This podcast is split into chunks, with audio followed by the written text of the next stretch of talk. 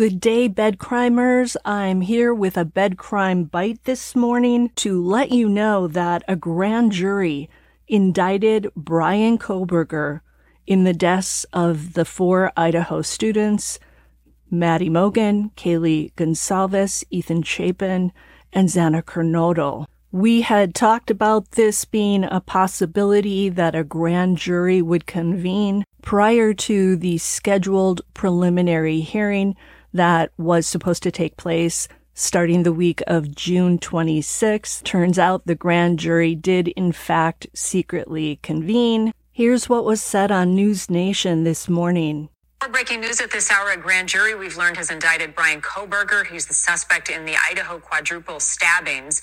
What this means is the grand jury reviewed some evidence and testimony and found enough evidence to indict.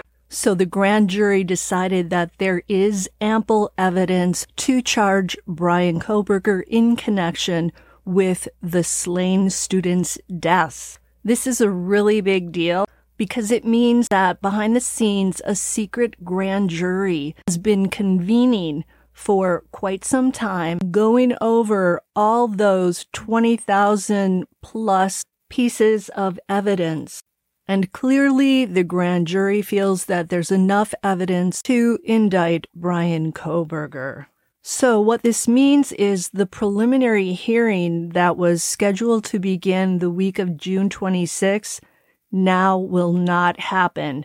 The grand jury basically replaces the preliminary hearings, so now there's no need for it. The grand jury is composed of a group of community members, just like a normal jury. So the prosecution presented these people with all the evidence they have. They may have also shared some of their witnesses and had the witnesses share what they know. And after hearing all of this and seeing all the evidence, they voted to indict Bryan Kohberger. Now, that doesn't mean that Bryan Kohberger has been found guilty. It just means the case will move forward and there won't be a need for a preliminary hearing now. It also means that Bryan Kohberger is going to appear in court in Moscow, Idaho on Monday. And that is when he will have to enter his plea. He will have to say, I'm guilty or I'm not guilty. And of course, he's expected to say not guilty.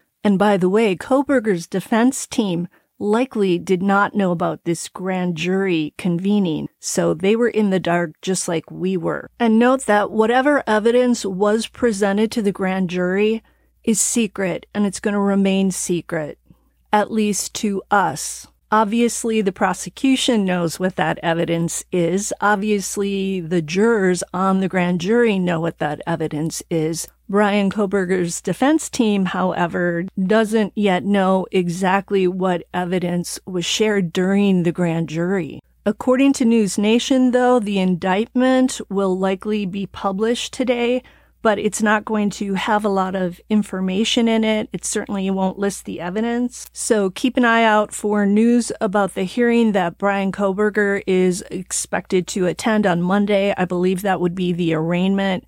It's during the arraignment that a defendant enters his or her plea. I wanted to let you know right away. Hope you enjoyed this bed crime bite. If you did, please smash that like button.